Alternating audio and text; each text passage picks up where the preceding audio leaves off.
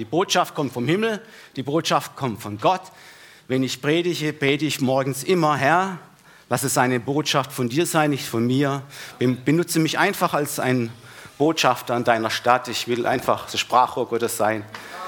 Damit der Glaube ja nicht auf Menschenweisheit beruht, sondern auf Gottes Wort. Nicht? Das ist doch ganz wichtig. Okay, schauen wir mal und schlagen wir das Alte Testament auf.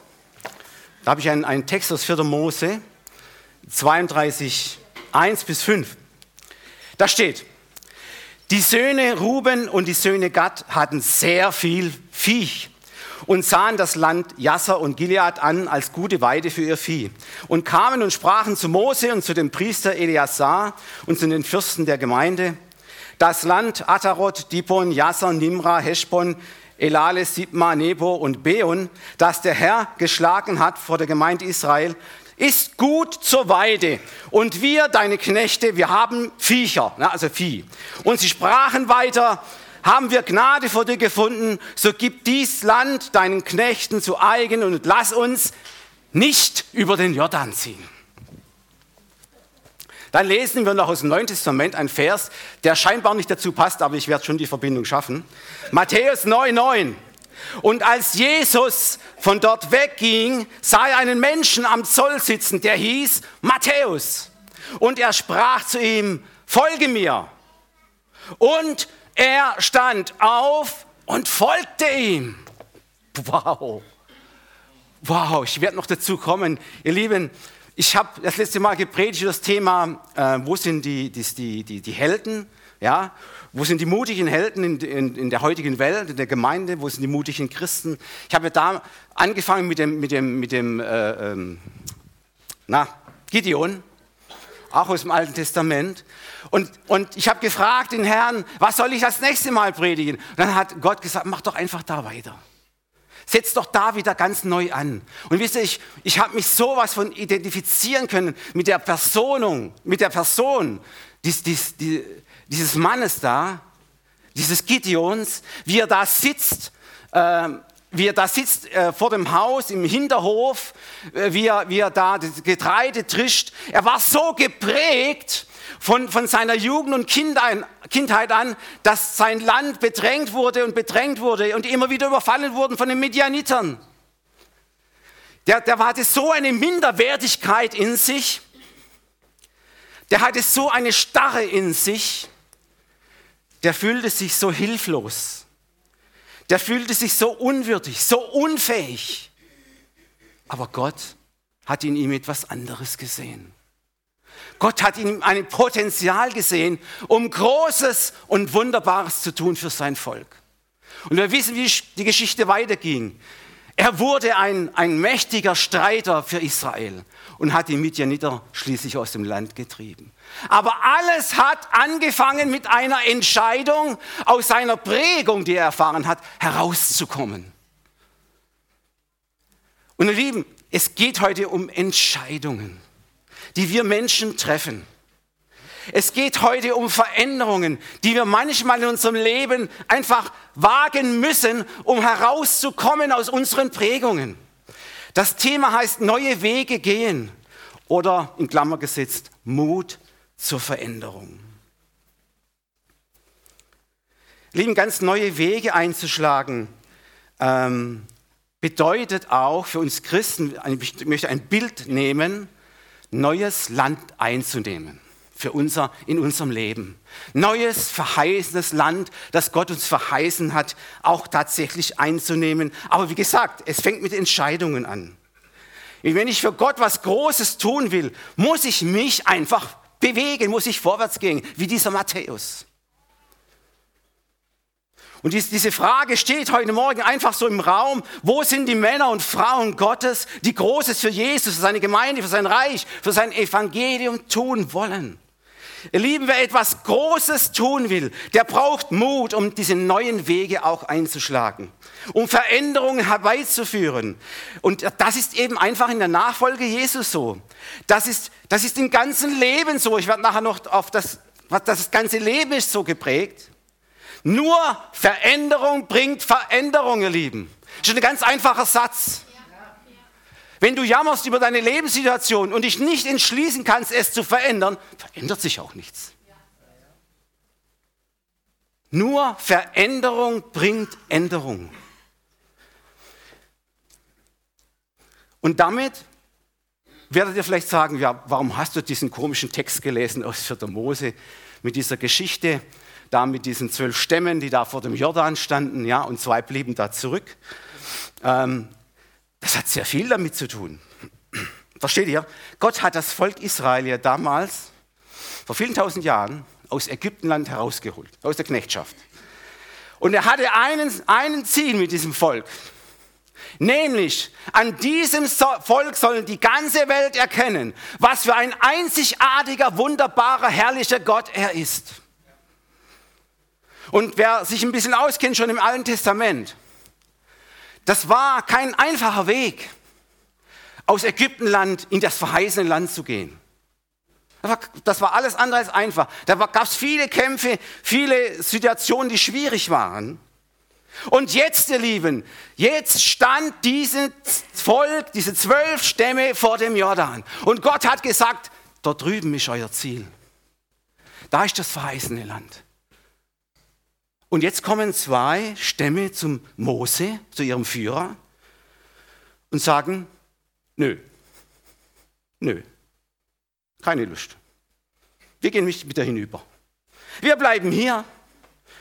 Wir bleiben stehen. Hier gefällt es uns, da ist gutes Weideland, da, da kann unser Vieh sich wohlfühlen, da können wir sesshaft werden, Häuser bauen, Partner suchen, Kinder kriegen, da können wir leben und sterben eigentlich gar kein schlechter Gedanke, oder? Ist doch, ist doch von menschlicher Sicht aus ganz okay, ne? Vielleicht fragt sich so mancher vielleicht auch, was hat das denn mit meinem Leben jetzt hier zu tun? Das sind doch Geschichten, das sind doch alte Kamellen von früher, vor tausenden von Jahren geschehen. Äh, haben die überhaupt noch eine Bedeutung für uns Christen heute? Oh ja, ihr Lieben, sehr, sehr viel. Im Neuen Testament finden wir ein ganzes Kapitel, wo Paulus, in 1. Korinther 10, wo Paulus beschreibt diese ganze Lebensgeschichte, dieser ganze Werdegang des Volkes Israel und vergleicht es mit unserem Christsein. Und dann sagt er in 1. Korinther 10, Vers 11 etwas Folgendes, und das geht jetzt uns alle an. Er sagt, dies alles ist dem Volk Israel also widerfahren, uns, also uns heute zum Vorbild. Es ist aber geschrieben uns zur Warnung, auf die das Ende der Zeiten gekommen ist.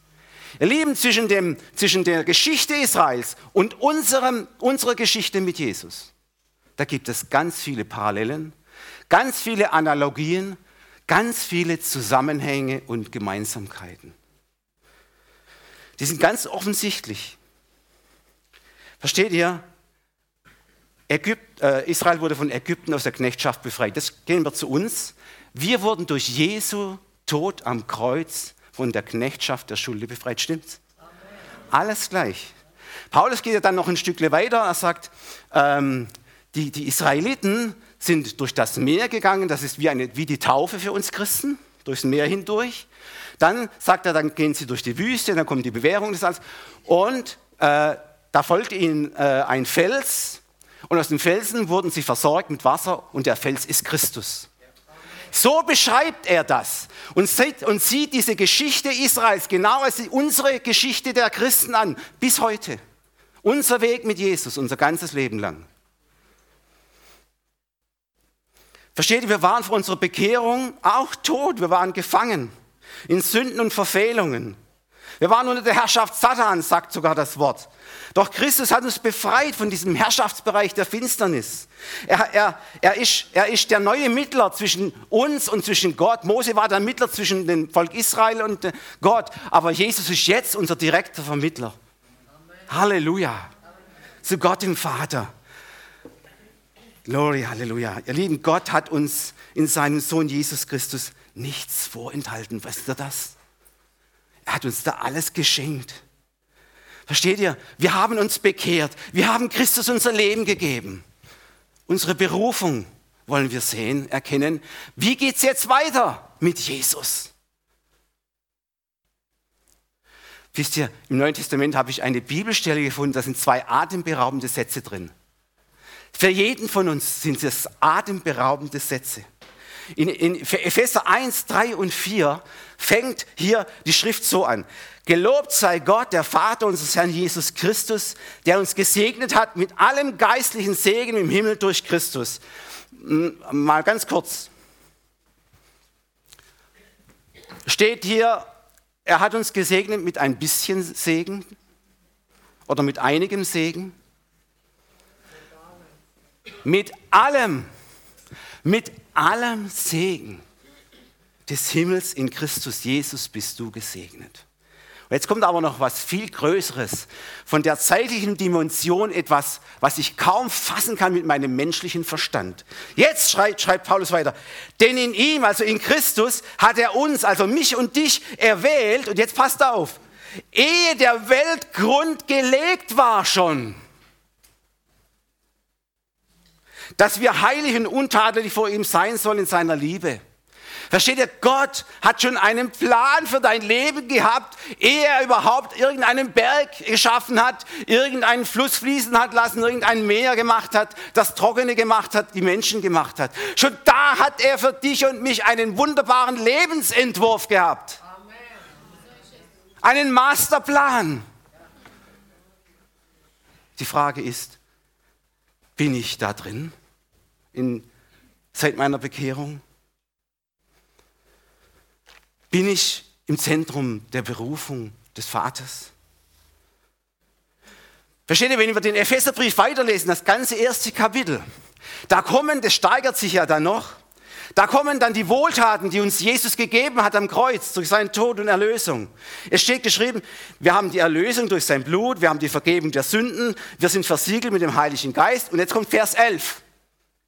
In ihm seid ihr auch zu Erben eingesetzt worden. Das gefällt mir. Zu erben. Wir haben also etwas zu holen. Wir haben etwas abzuholen. Ein Erbe einzunehmen in Christus. Er hat uns wahrlich nichts vorenthalten, der Vater in seinem Sohn. Er hat uns alles gegeben. Jesus hat uns Fülle und Überfluss versprochen. Er hat uns einen Erbteil versprochen. Er hat uns eine Berufung versprochen. Er hat den perfekten Plan für uns entwickelt vor Grundlegung der Welt, auch das gute Land einzunehmen, ihr Lieben. Die entscheidende Frage aber ist, für jeden hier und auch heute Morgen, was ist denn mein gutes Land? Was ist dein gutes Land? Wo stehe ich mit meiner momentanen Lebenssituation? Also denkt an eure momentane Lebenssituation auf welcher Seite des Jordans stehe ich eigentlich mit meinem Leben? Und vor allem, was hindert mich, über den Jordan zu gehen, um dieses Zentrum des Willens Gottes zu erkennen für mein Leben, um etwas Großes zu tun? Wisst ihr, man könnte ja meinen, ach, das ist doch nichts Schlimmes, wenn zwei dieser zwölf Stämme sagen, stopp. Geht ihr nur mal, ihr zehn anderen Stämme, geht doch ihr mal da hinüber. Geh doch mal in dieses verheißene Land. Nee, wir bleiben hier. Wir bleiben auf der Seite des Jordans. Da ist guter Boden, da ist guter Ackerboden, da kann man sesshaft werden, da können meine Viecher, die können da fressen, Tag aus, Tag ein. Das ist gut. Ist auch an für sich gar nicht schlecht, der Gedanke. Ihr Lieben, aber das Ganze hat einen Haken. Versteht ihr, die haben, sie sind sesshaft geworden. Sie haben Haus gebaut. Sie haben sich ähm, den Boden urban gemacht, ja, sie sind Selbstversorger geworden, haben ihren Partner gesucht, Häusle gebaut und sich niedergelassen. Genauso wie der Schwabe das auch ins, immer wieder macht, ne? Häusle bauen und dann, äh, ne? Und so, und so weiter, ja. Kein schlechter Gedanke. Aber ihr Lieben, jetzt kommt's, der Haken, da, da ist ein Haken dran. Und ich, ich kann mich da gut hineinverdenken. Das, das, eigentlich, was, was sie gemacht haben, war eigentlich ganz okay. Aber sie haben etwas ganz Entscheidendes außer Acht gelassen. Die zehn anderen Stämme gingen über den Jordan hinüber. Und mit ihnen ging die Bundeslade hinüber. Das ist die Gegenwart Gottes. Versteht ihr, sie sind aus der Gegenwart Gottes herausgekommen aus dem Zentrum des Willen Gottes. Die einen, er hat einen Ziel, einen Masterplan für diese zwei Stämme auch. Sie sollen da drüben sein mit ihm. Versteht ihr? Uns muss immer wieder wichtig werden, die Gegenwart Gottes in unserem Leben. Ohne die Gegenwart Gottes ist alles umsonst. Ich kann Dinge tun und machen ohne die Gegenwart Gottes. Es greift ins Leere, sagt Paulus. Ich schlage in die Luft, da passiert nichts. Verstehst du hier das Lobpreisteam? Wenn sie nicht in der Gegenwart Gottes spielen und musizieren unter der Salbung und Führung des Heiligen Geistes, dann singen sie vielleicht schöne Lieder, aber da springt nichts über. Wenn ich predige ohne die Gegenwart Gottes, dann könnte ich euch von Hollywood erzählen, von was wunderschön irgendwas, aber ihr seid nicht erbaut, ihr seid nicht gestärkt. Der Glaube ist nicht erhoben worden. Jesus ist nicht verherrlicht worden. Aber das war denen in dem Moment egal. Sie hatten ja ihr Vieh, sie hatten ihr Land. Sie blieben jenseits des Jordans. Sie kamen nicht in ihr verheißendes Land hinein. Ihr Lieben, Gott hat was Großes mit dir und mit mir vor. Und es gibt viel gutes Land einzunehmen. Es muss nicht immer alles so bleiben, wie es ist, versteht ihr? Das ist die größte Fehler von uns Menschen, der größte Fehler von uns Menschen. Unsere mh, mm, Sesshaftigkeit, unsere Sicherheiten, die wir haben, ja, und möglichst so, alles soll so bleiben, wie es ist. Wir haben keine Lust zur Veränderung. Hat seinen Grund. Ähm, wisst ihr, ich habe mich ein bisschen mit Hirnforschung äh, befasst. Und hat einer gesagt, unser Hirn ist grundsätzlich faul. Es ist faul, sich andere Dinge vorzustellen, die, die man wo mit Veränderungen zu tun hat. Versteht ihr? Das kostet nämlich deinem Gehirn Energie. Und dein Gehirn will immer nur eins, Energie sparen. Kein schlechter Gedanke, aber Liebe, es verändert sich in deinem Leben nichts, wenn du deinem Gehirn nicht befiehlst, es muss sich etwas ändern. Ich muss etwas ändern. Ich muss Entscheidungen treffen. Ich muss rauskommen aus dieser Starrheit meines Lebens. Aus diesen engen Grenzen, die ich mir selber gesetzt habe. Welche Hindernisse sind es, ihr Lieben, die uns wirklich daran hindern, etwas Neues zu tun, Veränderungen in meinem Leben hineinzubringen, eine Entscheidung zu treffen? Ihr Lieben, es ist das liebe Vieh. Es sind die Viecher, die unsere Hindernisse sind in unserem Leben. Wie heißen sie, diese Viecher? Es ist die Kultur unserer Sicherheit und unserer Absicherung. Wir leben in einer Kultur der Sicherheit und der Absicherung. Ich habe nachgeschaut. Es gibt allein in Deutschland 600 Versicherungsunternehmen mit einem Sicherungsvolumen von 60 bis 70 Milliarden, nicht Millionen, Milliarden Euro wo wir gute Deutsche uns versichern in allen Dingen, die es nur gibt, bis zur Katze. Was geben die Deutschen aus für Lebensversicherung? Ich, hab, ich war lange im Sport und da hat mal einer zu mir gesagt, Sportkamerad, ich habe gestern eine tolle Lebensversicherung abgeschlossen. So und so viel Geld und so, habe ich gesagt, ich auch, aber die hat nichts gekostet. Und die ist spitze. Die ist super. Deine reicht nur bis zum Tod, meine reicht über den Tod hinaus. Jesus hat gesagt in Johannes 8, 51, ich versichere euch, wer mein Wort glaubt und hört, der wird leben, auch wenn er stirbt. Halleluja. Das ist die beste Lebensversicherung, die es gibt, die du machen kannst. Jesus dein Leben geben. Aber es ist auch eine Entscheidung. Das ist auch eine Entscheidung. Triff sie heute. Triff sie heute, wenn du sie noch nicht getroffen hast. Für Jesus, für diese Lebensversicherung. Lieben, wo wäre denn das Christentum heute, wenn ein Abraham damals nicht bereit gewesen wäre, seine ganze Heimat, seine ganze Sicherheiten zu verlassen, um mit Gott und seinen Verheißungen was Neues zu machen, neue Wege zu gehen? Das, dazu gehört doch Mut, ihr Lieben. Dazu gehört doch Glaubensmut. Und er hatte es und, und die Schrift bezeugt es ihm auch in Hebräer 11, Vers 8. Durch den Glauben wurde Abraham gehorsam, als er berufen wurde, in ein Land zu ziehen, das er erben sollte. Und er zog aus und wusste nicht einmal, wohin es geht. Wow. Ihr Lieben, wo wäre das wo wäre das mit dem Evangelium Christi weitergegangen? Wenn nicht ein Matthäus im entscheidenden Moment seines Lebens gezweifelt und gezaudert hätte, als Jesus ihn in seiner Zollbude, wo er da saß und, und Jesus zu ihm kam und sagt, Matthäus, komm. Was, was, was hätten wir heute? Wir hätten kein Matthäus-Evangelium zur Verfügung. Wenn er auf seine Sicherheiten geschaut hätte, auf sein Einkommen, weil ein Zollbeamter hatte damals ein gutes Einkommen. Aber als Jesus vor ihn trat, da sah er etwas Größeres. Da sah er sofort etwas. Wenn ich da investiere, mein ganzes Leben, das wird was ganz Sinnvolles werden, was Gesegnetes sein. Und es steht geschrieben, wisst ihr, das hat mich immer wieder erschüttert, wie ich es gelesen habe, und sogleich stand er auf und ging mit ihm. Keine langen Überlegungen, wie wir, wisst ihr, wir überlegen ja immer so viel ne, in unserem Kopf. Keine langen Überlegungen. Der stand auf und ging mit Jesus mit.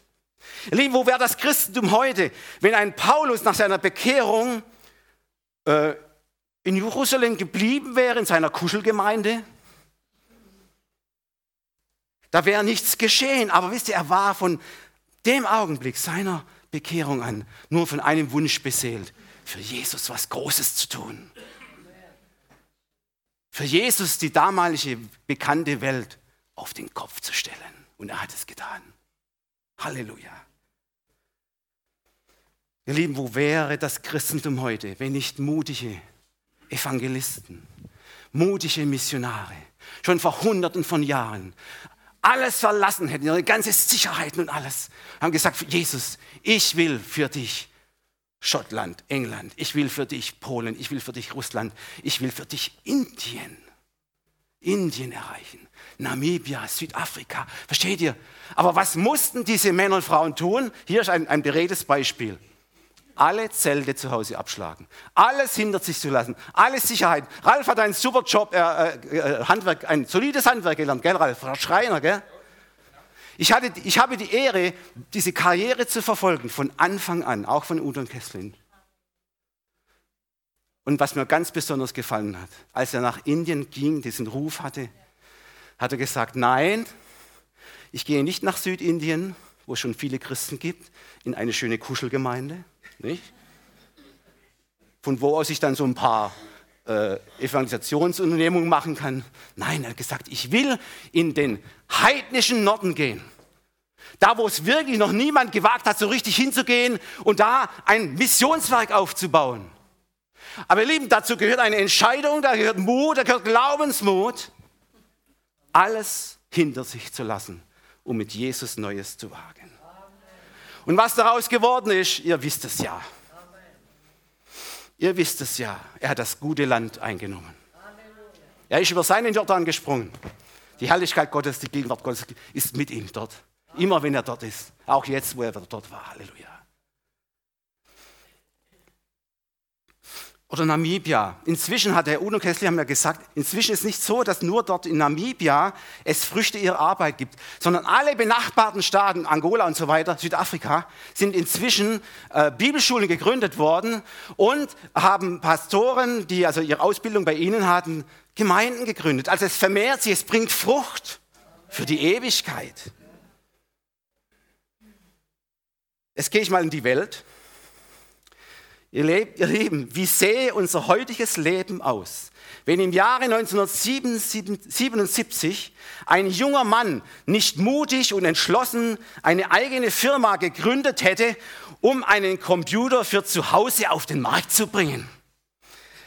Was viele nicht wissen, dieser Mann, das ist ja der Bill Gates, der ging mit seiner neuen Geschäftsidee zuerst zu einer Firma, also einer Fremdfirma, doch der damalige Firmenchef, kann man in der Biografie nachlesen, der hieß Ken Olsen, der schickte äh, Bill Gates buchstäblich in die Wüste mit den Worten, wer will schon zu Hause einen Computer haben?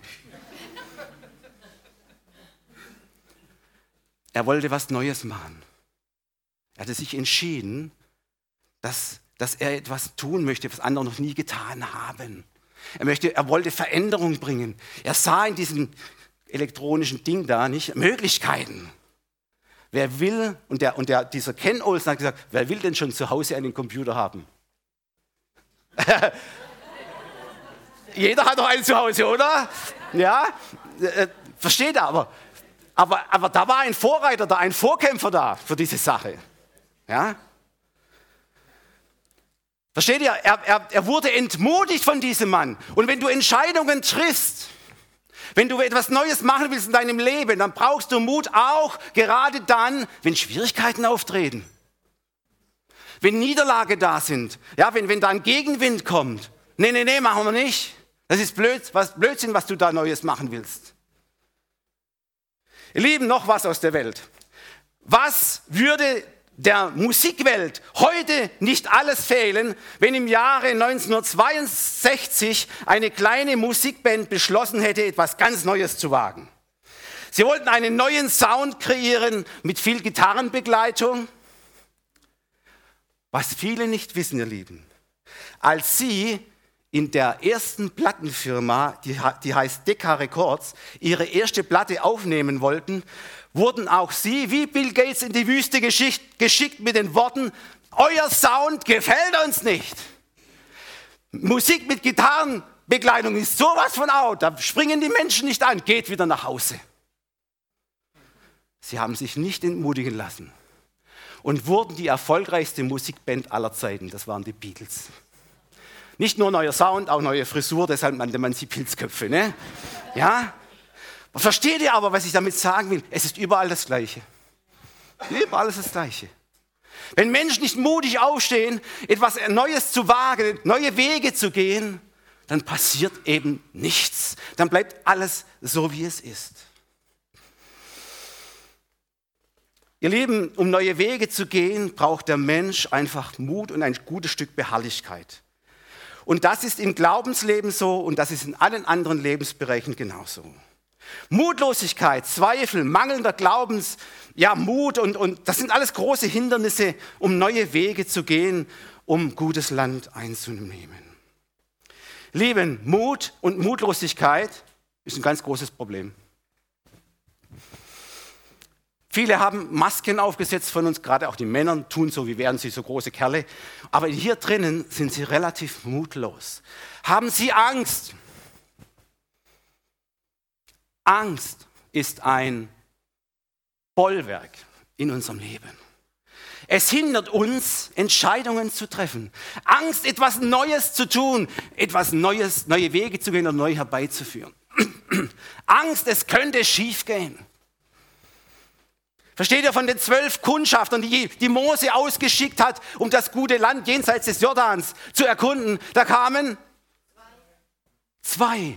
Nur zwei mit einer guten Botschaft nach Hause, die gesagt haben zu Mose und Aaron, ja, wir packen es. Mit Gottes Hilfe werden wir dieses Land einnehmen. Auch wenn es da Feinde hat, auch wenn es da Schwierigkeiten gibt. Nur zwei. Zehn kamen zurück, die hatten so viel Mut wie 120 Stallhasen auf einem Haufen. Versteht ihr? Angsthasen. Angsthasen. Lieben, Angsthasen werden es im Leben nie zu etwas bringen. Sie werden nie vorwärts kommen. Da wird nie eine Entwicklung da sein. Schon gar nicht auch bei den Christen. Keine geistliche Entwicklung. Keine Reife. Halleluja. Paulus sagt in 1. Korinther 16, 13 ein mutiges, ermutigendes Wort zu uns. Hey, ihr lieben Christen. Er sagt, steht im Glauben, seid mutig und seid stark. Halleluja. Ihr Lieben, wir können das ganze Leben damit verbringen, unsere Träume, unsere Visionen, unsere Ziele, unsere Berufungen vor unseren inneren Augen zu malen und eines Tages mit diesen vielen unerwünschten Wünschen und Träumen, Visionen sterben. Sie blieben unerfüllt, unerreicht. Ihr Lieben, um Träume zu verwirklichen, ist das Erste, was du machen musst, du musst von deinem Traum aufwachen und Entscheidungen treffen in die richtige Richtung, etwas zu verändern. Lieber Bruder und Schwester, du kannst dein ganzes Leben damit verbringen, andere neidisch anzuschauen und zu bewundern, weil sie so eine charismatische Ausstrahlung haben, weil sie so erfolgreich evangelisieren können, weil sie so toll beten können, weil sie so vollmächtig predigen können, weil sie so eine pure Lebensfreude ausstrahlen, weil sie so eine tolle und super Ehe führen, weil sie so einen durchtrainierten und fitten Körper haben. Wenn du daran nichts änderst, kommst du nie an diese Ziele heran. Nie. Wenn du nicht bereit bist, da auch da überall neue Wege zu gehen, kommst du nicht dahin.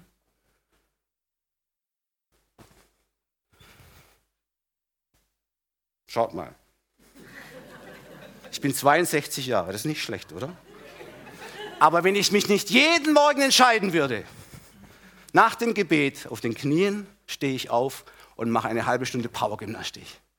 Mit mindestens 60 Liegestützen, 60 Sit-Ups. Und vorher laufe ich eine Runde und ich fahre mit dem Fahrrad ins Geschäft. Versteht ihr? Aber je älter ich werde, desto mehr muss ich mich neu entscheiden, weil die Trägheit des Menschen zieht mich einfach in den Sessel hinein. Versteht ihr? Und du musst dich auch entscheiden. Nicht, nicht immer nur auf die anderen schauen, wie toll die sind, wie super die sind, ja, wie durchtrainiert und, und wie, wie charismatisch sie sind und wie toll sie beten können. So. Entscheide du dich, dass du in diese Situation hineinkommst und du wirst hineinkommen. In die neue Situation hineinkommen. Solange wir nur davon träumen, meine Lieben, und solange wir nur das passiv tun, werden wir nicht über unseren Schatten springen können, um eine entscheidende Veränderung herbeizuführen. Es bleibt alles so, wie es ist. Wir treten auf der Stelle herum. Wir stehen vor dem Jordan, vor dem verheißenen Land. Wir gehen keinen Schritt weiter in unserer Starrheit, in unserer Begrenztheit. Und irgendwie spürst du mit der Zeit auch als Christ, Gott ist nicht mehr irgendwie in meinem Leben. Ich spüre die Gegenwart Gottes nicht mehr. Kann es sein, dass du dir selber im Wege stehst und Gott schon längst gesagt hat, steh auf, komm raus aus deiner Zollbude. Komm raus aus deinem Leben, aus deinem, aus deinem unglücklichen Leben, aus deinem Unzufriedenheit des Lebens heraus. Es liegt doch ganz an dir, eine Entscheidung zu treffen zum besseren, zum größeren, zum segensreicheren Leben. Wir lieben, wir leben, wie gesagt, in einem Land, in einer Kultur der Sicherheit, der Tradition, der Sesshaftigkeit. Wir sichern uns nach allen Seiten ab. Wir wollen alle feste Rahmenbedingungen für Beruf und für Wohnort und Familie. Das ist grundsätzlich nicht verkehrt, das ist okay. Es kann zunächst auch eine von Gott gegebene Situation sein, wo du Jesus dein Leben gegeben hast. Das sagt auch die Schrift so. Schaut mal, Paulus sagt ähm, in 1. Korinther 7, 17 bis 21 interessante Aussagen. Ich werde mal lesen. Er sagt, nur soll jeder so leben, wie der Herr es ihm zugemessen hat. Wie Gott einen jeden berufen hat, so ordne ich es in den, allen Gemeinden an. Ist jemand als Beschnittener berufen, der bleibe bei der Beschneidung. Ist jemand, als Unbeschnittener berufen, der lasse sich nicht beschneiden. Beschnitten sein ist nichts, unbeschnitten sein ist auch nichts, sondern Gottes Gebote halten. Jetzt passt auf, jetzt kommt's. Jeder bleibe in der Berufung, in der er berufen wurde. Also in der Situation, wo du Christ geworden bist, bleib mal erstmal stehen. Jetzt kommt aber der nächste Vers, Vers 21. Bist du als Knecht berufen, so sorge dich nicht. Und jetzt kommt's. Doch kannst du frei werden, so nutze es. Versteht ihr? Du kannst in einer unmöglichen, einer ungünstigen, in einer unerfreulichen Situation dein Leben Jesus geben, deine Berufung finden. Aber dann sagt Paulus, hey, wenn dir an deinem Leben was nicht passt, wenn, es nicht, wenn du siehst, da ist Handlungsbedarf, dann, dann gibt es Möglichkeiten der Veränderung. Das muss nicht immer alles so bleiben, wie es ist in Christus.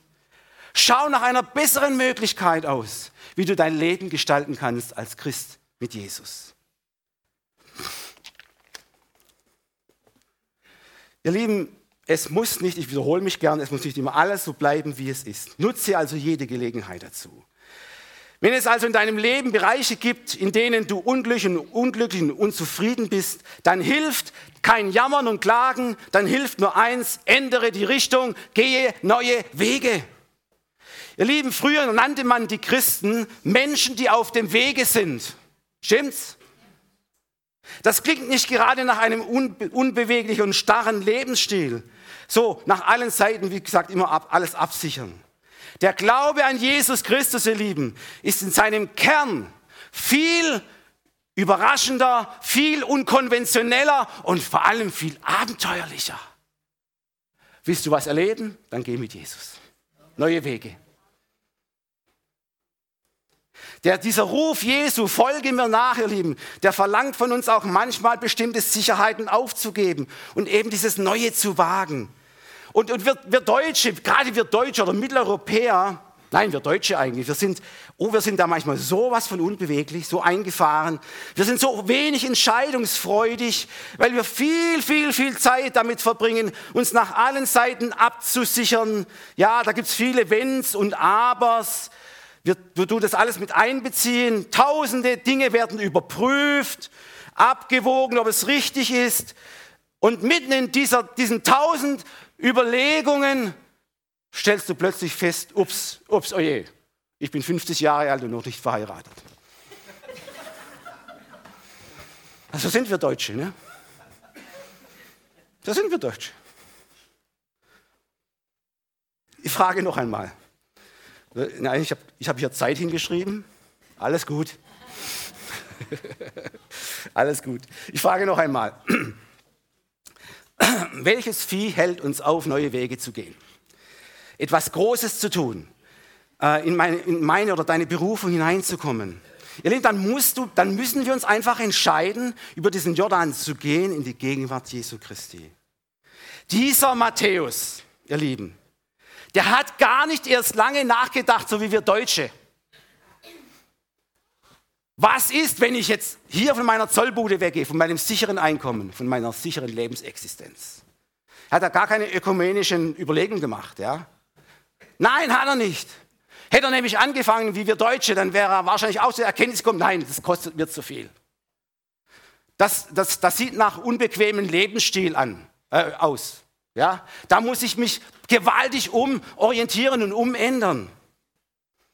Ihr Lieben, in den drei Jahren des öffentlichen Wirkens Jesu führte unser Herr, das ist ja unser Vorbild, einen Lebensstil, der aus heutiger Sicht alles andere als geordnet, alles andere als sicher, alles andere als geregelt war. Er, er wanderte da quer durch ganz Israel hindurch, kreuz und quer, unstet, jeden Tag woanders hat gelehrt, gepredigt, geheilt, scheinbar ohne irgendwie, dass da ein Plan dahinter stand. Aber lieben seine Jüngern und seine Nachfolgern erklärte er diesen unsteten Lebenswandel so. Er sagt, er will immer das tun, was sein Vater im Himmel ihm zeigt. Da war immer die Gegenwart des Vaters da. Ihr Lieben, und diese Fragen, ich komme zum Schluss, Halleluja, diese Fragen dürfen wir auch heute Jesus stellen. In dieser Haltung dürfen wir jetzt, heute Morgen, zu Gott kommen. Herr, was willst du? Was ich bei mir ändern sollte? Soll alles so bleiben, wie es ist? Oder hast du andere Wege für mich? Bruder, Schwester, ist dir die Gegenwart Gottes noch wichtig in deinem Leben? Weißt du um den Platz Gottes deinen Platz in der Gemeinde, im Reich Gottes? Weißt du um deine Berufung? Bist du noch am Suchen? Hast du deinen Erbteil schon eingenommen in Christus? Wir dürfen ganz einfach zu Jesus kommen. Herr, zeige mir meinen Platz in dieser Gemeinde. Zeige mir meinen Platz in deinem Reich. Zeige mir meinen Platz in meinem Familienumfeld. Job, beim Job, Suche oder, so, oder sonst was, wo ich gerade auch bin. Zeige mir diesen Platz, wo ich mit dir über den Jordan gehen kann und deine Gegenwart ganz neu erleben darf. Lasst uns aufstehen, Musikteam kann nach vorne kommen.